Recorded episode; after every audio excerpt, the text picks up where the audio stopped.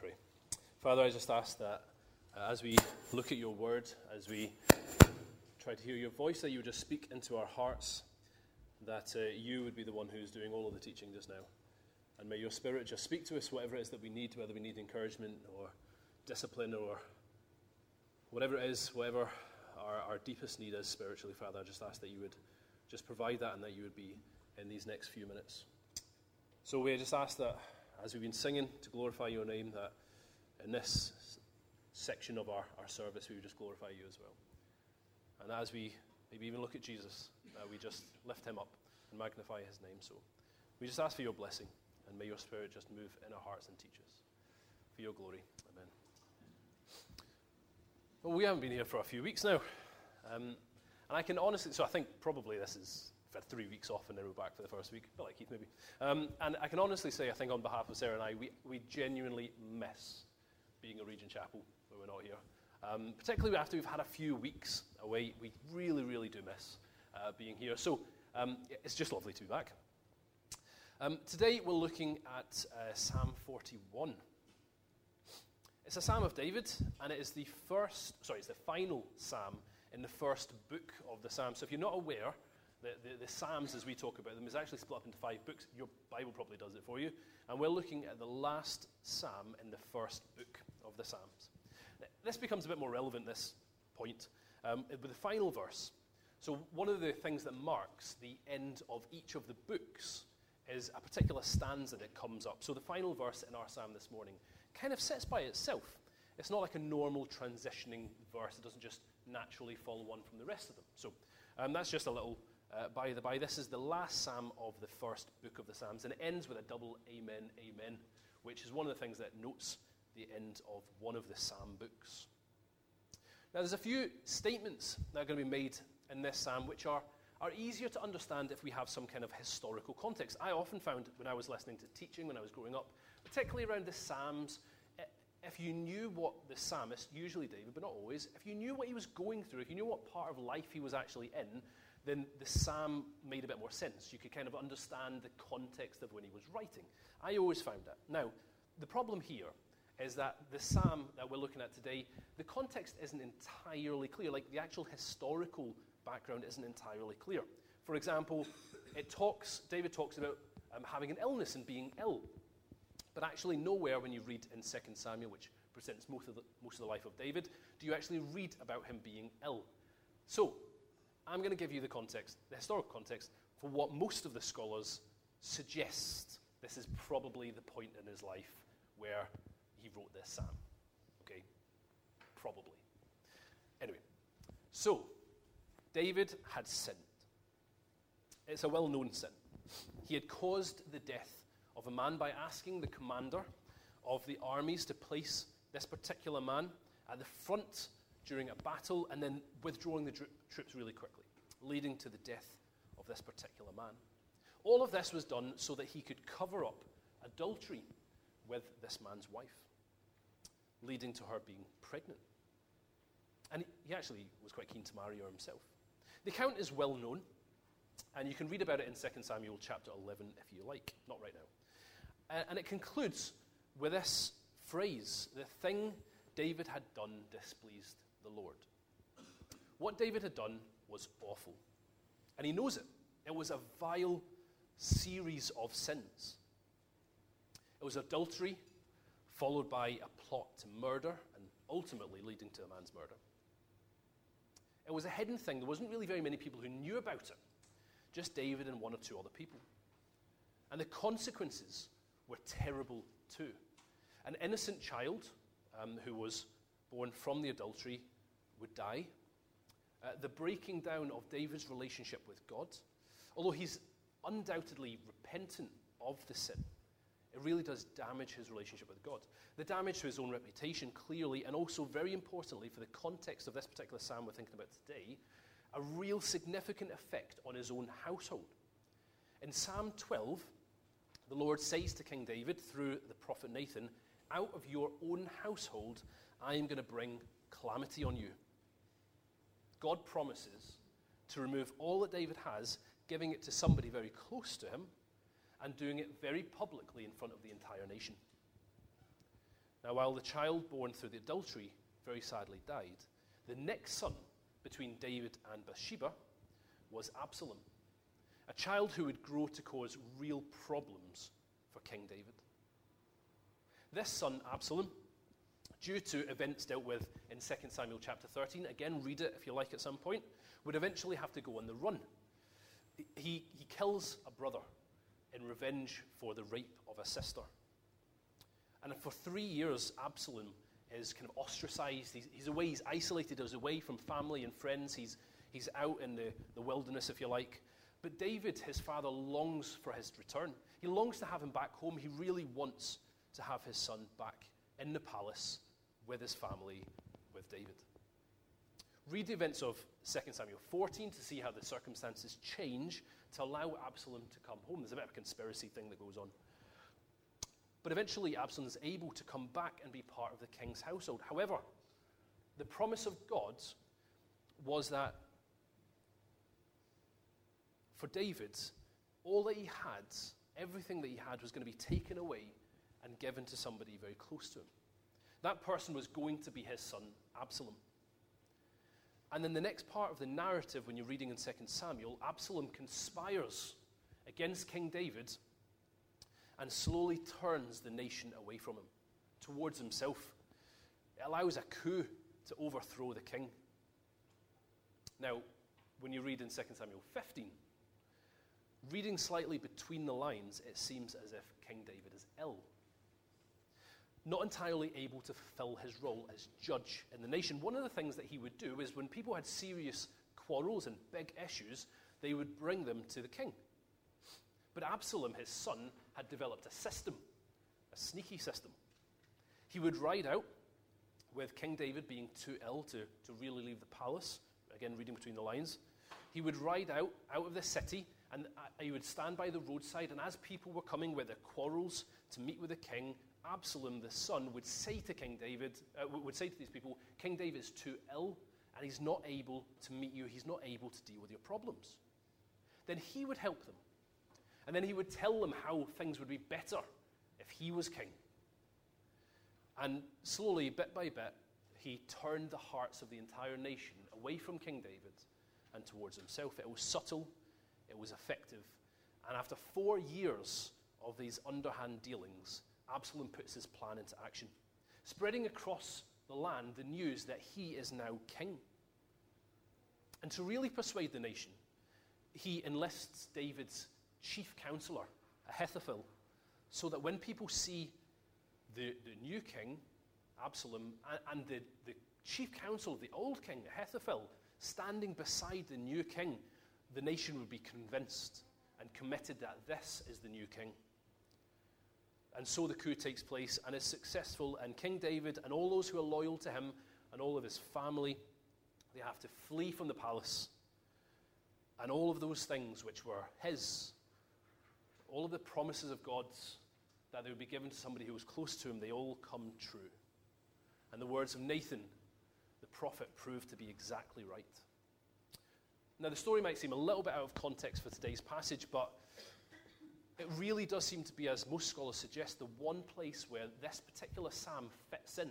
And the ideas and, and some of the things which are presented in the psalm really seem to fit in in the life of David. He's a dejected, he's an ill king, finding himself tricked, hurt, betrayed, and on his knees before God. And writing this psalm probably just before he has to flee the palace itself, as he knows that his own friends have conspired against him. And so Psalm 41 says this Blessed are those who have regard for the weak. The Lord delivers them in times of trouble. The Lord protects and preserves them. They are counted among the blessed in the land.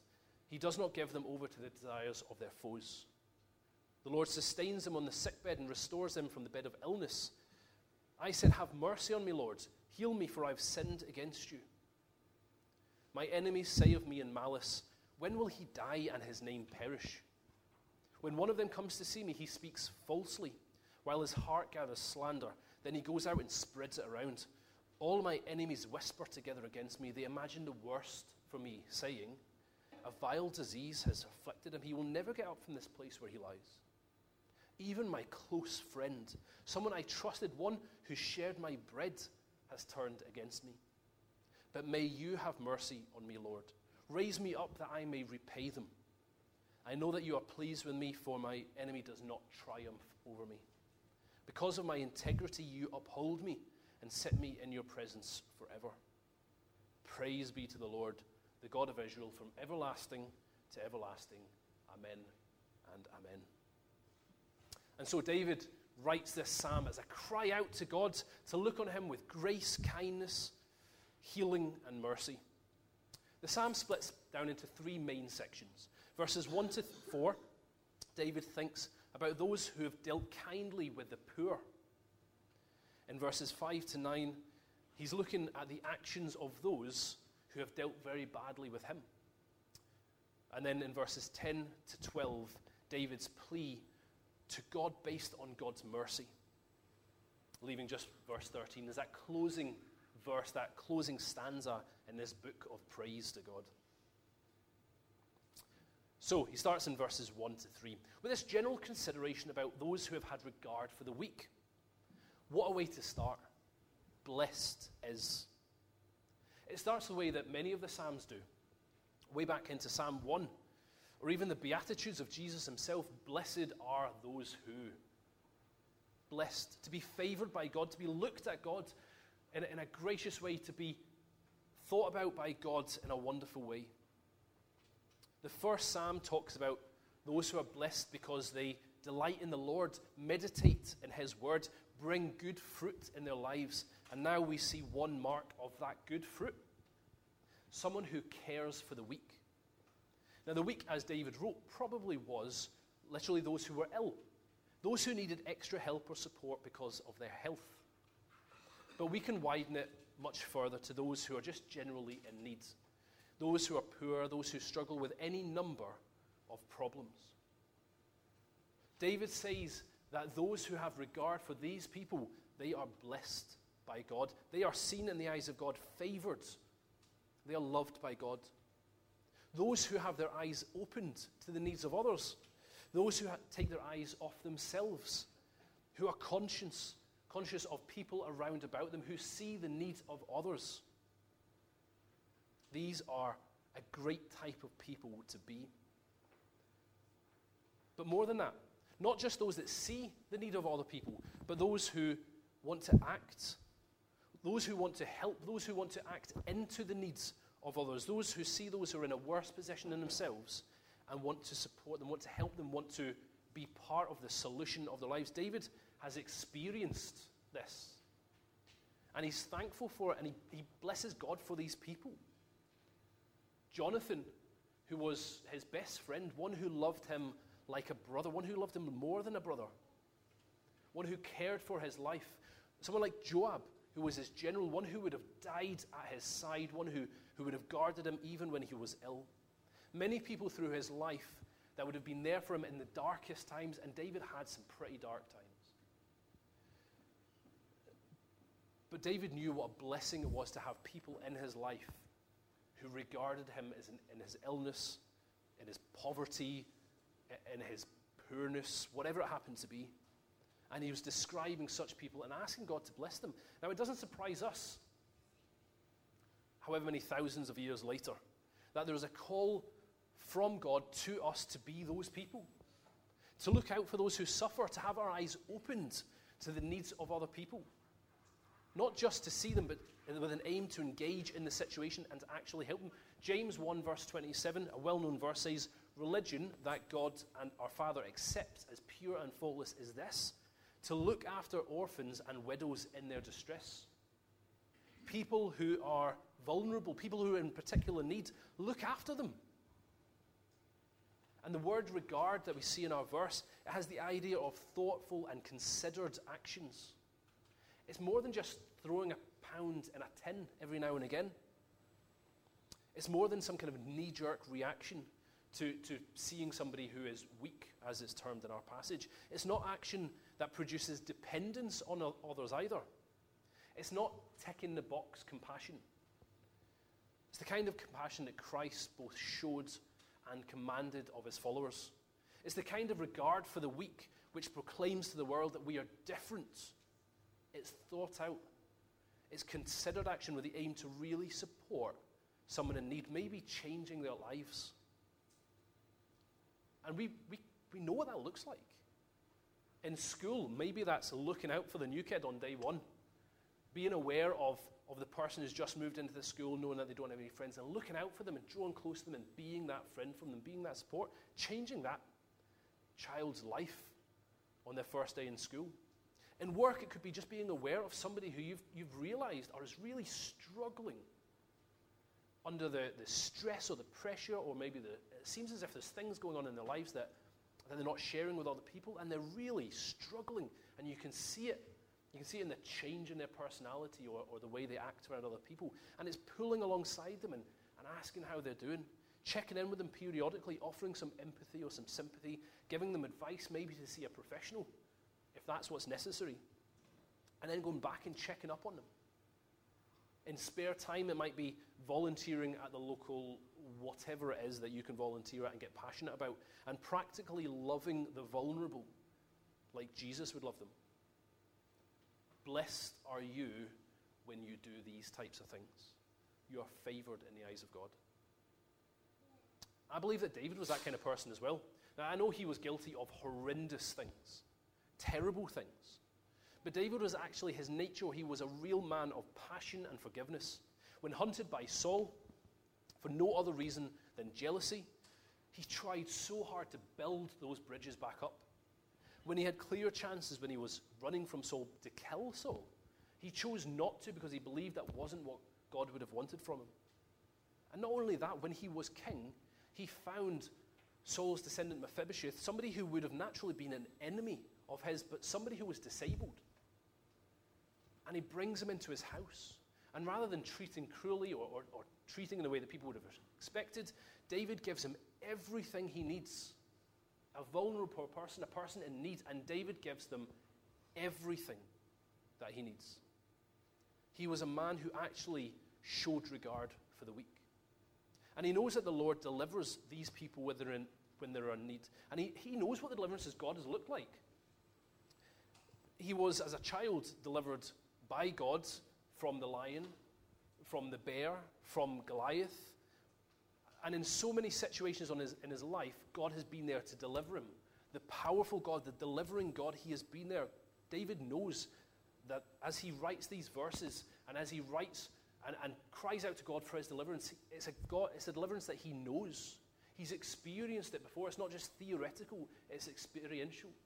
He knows that this is a God who deliver, delivers, who preserves, delivers in times of trouble, protects and preserves them, keeps them from their foes, sustains them on their sickbed, restores them from illnesses. These are promises that God is making and David is crying out for. What a powerful God! What a gracious God David knew. And that God is the same yesterday, today, and forever. And therefore, those promises are ours today as well. Surely, as long as we, we look out for the needy, as long as we are those people having regard for the weak, then we can rest on God's promises. Surely that's the way, just like David writes. Well, actually, no, not really. We can't take our situation with our God to be the same as David's situation with his God. We don't view our God, and God doesn't view us in the same way that he viewed those in the Old Testament. We are in a totally different relationship. It's not right for us to think, well, as long as we are having regard for the needy, then God will answer these pleas for us. In the Old Testament, there was this kind of covenantal uh, relationship and, and time and time, it seems to play out in the Old Testament that as long as people did their bit, God would bless. Now, that's a massive oversimplification of the situation. And God was a gracious God. And we've, as we've looked at the life of Jacob, we've seen that people who really didn't deserve God's grace, God seemed to pour it out on them anyway. So it is an oversimplification, but it would not be reasonable for us to, to put ourselves in that category and say, well, as long as we tick the box then God will pour out his mercy and grace on us and, and preserve us. That's not how God works. David sinned, and there was a judgment for him. He lost a son. His other son is now taken over the throne. He's ill. All of this is because of his sin, he says. However, you and I are not in this kind of situation. We are under the grace of God. And we live a life on the grounds of grace. And if you're a follower of Jesus Christ, owning him as your Lord and having asked him for forgiveness from your sins, then Jesus has taken the punishment for your sins. And we are in a very different standing before God. And whilst we accept that God can use a variety of methods to deal with us, and sometimes they're very uncomfortable, uh, and sometimes they are there to correct us or chastise us or, or, or to move us back into the right way, whilst God can do those things, that we are not in the same place as someone like King David. We are free from the idea that God's favor on us is dependent on our good works. And thank God for that. God graciously pours out his, his, compassion on us. And it should be a real comfort to us that this is where we stand with God, not in a dependent place. It's not conditional love. And the blessings that David was looking for from God, they are ours simply because God, because God loves us and we are his children. And if he wants to pour out his grace and his blessings on us and preserve us and keep us, then he will do exactly that.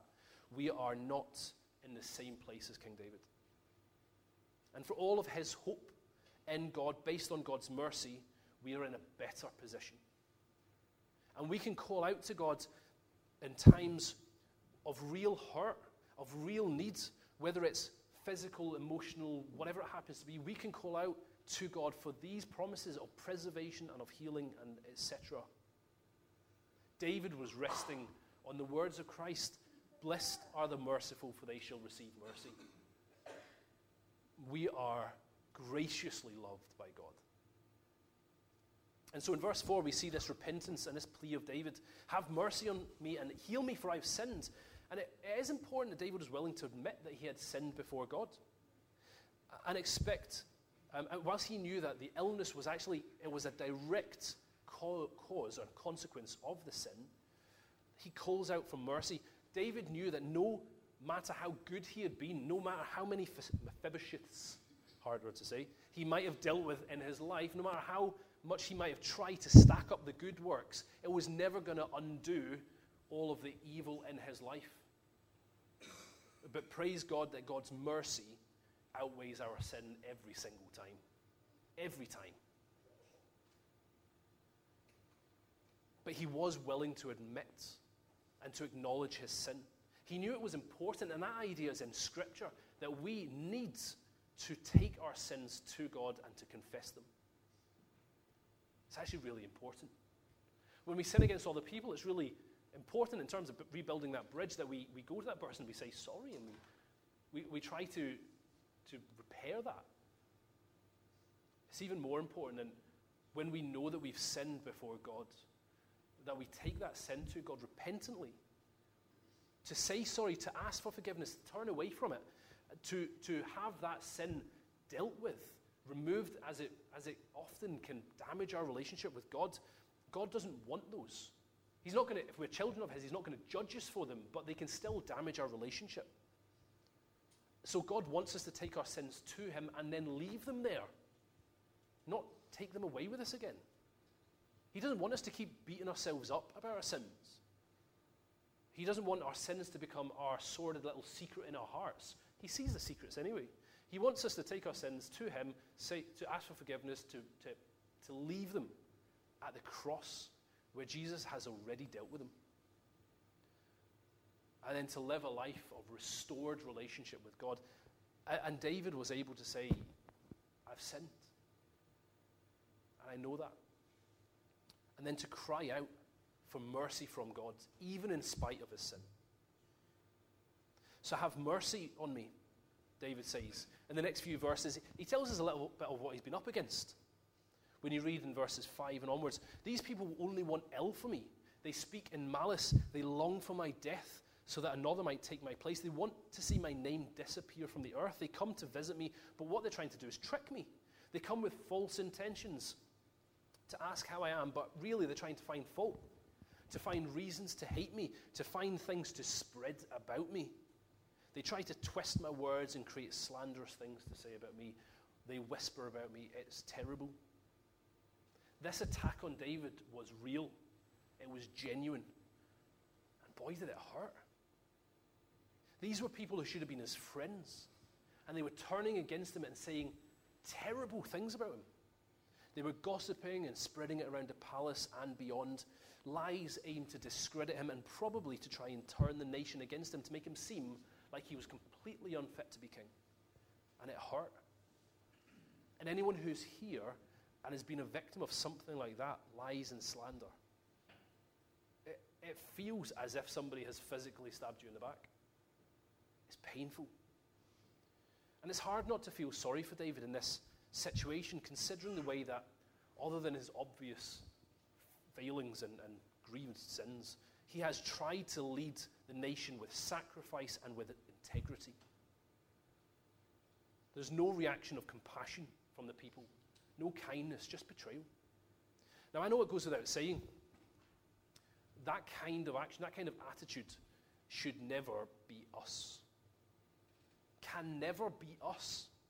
Not one of us, no matter our age, no matter our situation, not one of us can be the kind of person who slanders, who makes stuff up, who tries to turn the crowd against somebody, who cannot be trusted with their intentions. Now, maybe we think that that kind of thing stops when we leave school, primary school, or whatever it is, but I don't think it does. And maybe you know people who, are exactly like that. You really can't trust their intentions at all. Maybe you know the kind of person who, who tries to ask how you're doing just so that they can bring it up in a conversation later on and, and, and spread your problems with other people. Or maybe you know someone that would befriend somebody, but as quickly as possible, drop them if they didn't think it was actually in their interests. What we need to be as children of God, as, as Christ's representative on earth, is people who are marked by genuine compassion. People need to be able to trust that what we say and our actions and our attitudes are absolutely legitimate. We shouldn't even be saying things which are exaggerations to, to like make a point or to get a bigger reaction. We shouldn't be misquoting people just to make our stories seem better. We actually need to be genuine. We need to be totally honest. We need to be filled with integrity. Scripture says that our yes should be yes and our no should be no, and, and people should know that we are people of honesty. Proverbs is full of statements about people who can't be trusted. Proverbs 12:22 says this, lying lips are an abomination to the Lord, but those who deal faithfully are his delight. Let us be people of integrity, that nobody needs to feel or suffer because of actions of, our, of ours or motives or any kind of thing that we might have done which would hurt somebody. And even David's seemingly best friend, very possibly Ahithophel, his chief counselor, has turned against him. The person who ate at his table, a real meaningful thing in Scripture, when somebody ate at the table, ate of your meal, when you dined with him, it was a real act of like bringing, like being close to somebody. And this person who shared his table and ate with him has now turned against him. The phrase in the authorized version is, has lifted up his heel against me. And it has the meaning of a real act of treachery. It's actually the same idea we find with Jesus. When we think about the way that he spent his Last Supper, sitting at a table with one who, who would betray him sharing bread, sharing a meal with somebody, Judas, who would ultimately give him the worst of betrayals. And when we think of the essence of that betrayal, of a friend of Jesus, someone who spent time with him, eating on his table, but actually thinking that his death would be better for him than his life, we get a sense of how David felt. This psalm is I suppose, in some sense, a little bit prophetic. It's not a prophetic psalm. David is talking about having sinned and his illness being a, a judgment of his sin. And we can't put that on the Lord Jesus Christ, but in some senses, it is a prophetic psalm. David has been betrayed. His closest people have turned against him. And we think about Jesus.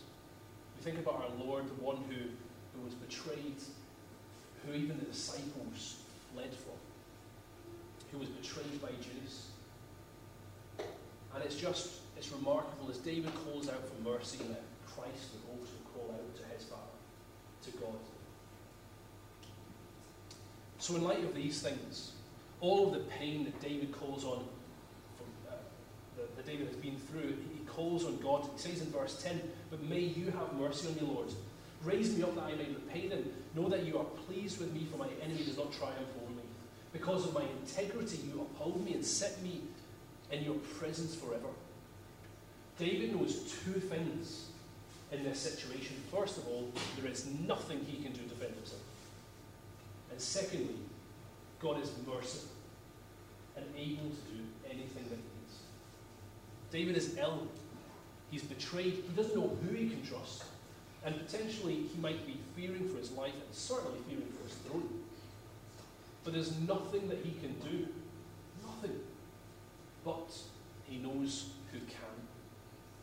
There are Psalms where when you read them, it seems as if David's tone is one of, I just can't see the light at the end of the tunnel. I just, I don't know what's going to happen. Some of the Psalms almost as if he's given up hope. This is not one of those Psalms. This Psalm is actually full of encouragement. I'm sure you, like David, maybe been in exactly the same situation and circumstance, and your throne taken away from you, but you, you probably felt a bit like him at times. Like the world is against you. Like everything is just conspiring against you. Maybe you feel like that just now. Like David, don't give up hope. Not because everything works out in the end, not because the universe has a way of sorting itself out or anything like any of those trite, pithy sayings that people say, but because God is a God of mercy. God loves you and He longs to make things work for your good. He has plans for you, for your good. And for that reason, because we have a powerful God who is able to do anything and knows your circumstance better than yourself, because of who our Father is and who your God is, don't give up hope. Why does David want to be raised back up? To repay those who have worked against him. This sounds like quite a vengeful statement, but that doesn't seem to be the underlying idea at all. He wants to be raised back to his position so that he can win people back over. Those who are his friends, those who have been tricked, he wants to be able to restore them to a place that is right. He is, after all, the God anointed king. And the nation and his friends have been tricked and turned against him. He's not looking for vengeance. He's not looking for God to, to come back in with the lightning bolts and etc. etc. There are Psalms where he does call out for God to act on his enemies.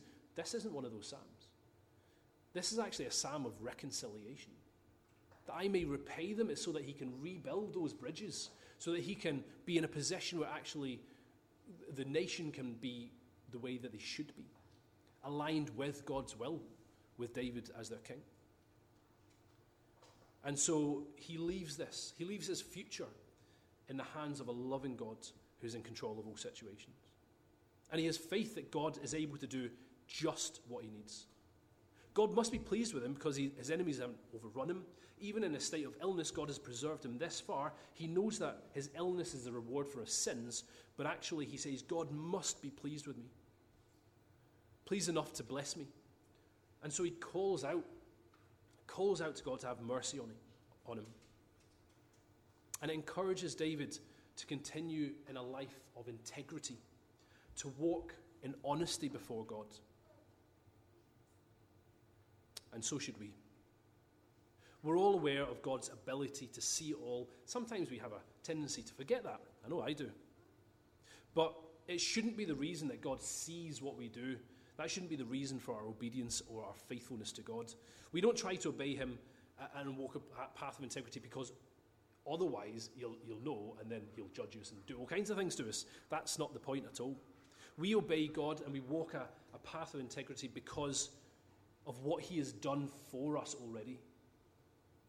Because of the blessings that He has given us yesterday, today, because of promises and assurances He has made for our future, because He loves us, He stands beside us in the hard times, because He has been there as the powerful God in our past, and it, He longs for our best in the future. And in light of what He has done, in light of the cross and of our Christ, in light of His salvation to us, in light of His blessings, which are unbelievable, we continue to walk a path of integrity to the best of our ability. We get it wrong. I certainly know I do. I miss sins. I, I don't take them to God because I've forgotten about them because there's so many of them. Ones which I did without even realizing I was doing. Terrible motives, horrible thoughts. And I praise God that His mercy is so much that it stretches beyond all of my sins. But to the best of our ability, in light of all that He has done for us, we continue to walk that path of honesty before Him, looking out for those who are weak, resting on His promises, being people who take our sins to God, knowing that He is a God who loves us, who cares for us, who has a path for us already set out, and who just longs for our best. And so we praise Him and we worship Him this morning. And what might be the most appropriate thing just to close this morning is just, well, to close this part, is just to say, can I have that back up? Is just to say this final verse together. This final verse, which is the closing verse, in light of, of all that God is, in light of His incredible and, and wonderful blessings to us, in light of all that He has done, this final verse, this, this final verse in the chapter, if you've got your Bible open, um, is a great verse of praise to our God. And so maybe we can just say it together. Verse 13. Praise be to the Lord, the God of Israel, from everlasting to everlasting. Amen and amen. Let me just pray. Father, I just pray that you would speak to us today. I thank you that we can just praise you as the God of Israel, the one who is from everlasting and to everlasting. Father, I thank you for all of your blessings. I thank you for your mercy to us. I thank you that we can live lives in your mercy, understanding how your, your blessings and, and just calling out to you for your promises. And so, Father, I just ask that throughout the rest of our services, we praise you as we remember you in communion, that you would just fill us with joy and fill us with a knowledge of, uh, of the blessings that you have for us in light of who you are. So I just I thank you and I praise you and I pray that you'll just speak to each one of us in Christ's name.